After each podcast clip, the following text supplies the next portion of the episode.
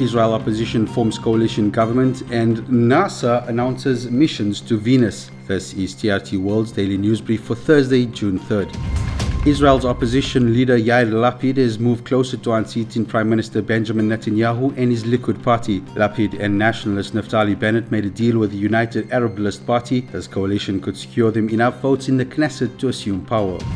Around 10,000 Tokyo Olympics volunteers have quit as Japan battles a fourth wave of COVID 19. Organizers are battling persistent doubts over the Games with just 50 days to go until the opening ceremony. Tokyo 2020 chief Seiko Hashimoto ruled out a further postponement and said a cancellation will only happen if most foreign athletes do not attend.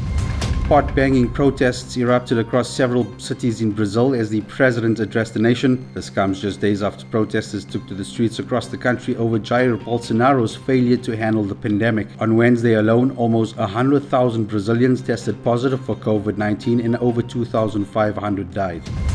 The World Health Organization has approved China's Sinovac COVID 19 vaccine for emergency use listing. A WHO emergency listing is a signal to national regulators of a product's safety and efficacy and will allow the Sinovac shot to be included in COVAX, the global program providing vaccines for poorer countries. The WHO's independent panel of experts recommended Sinovac's vaccine for adults over the age of 18 only.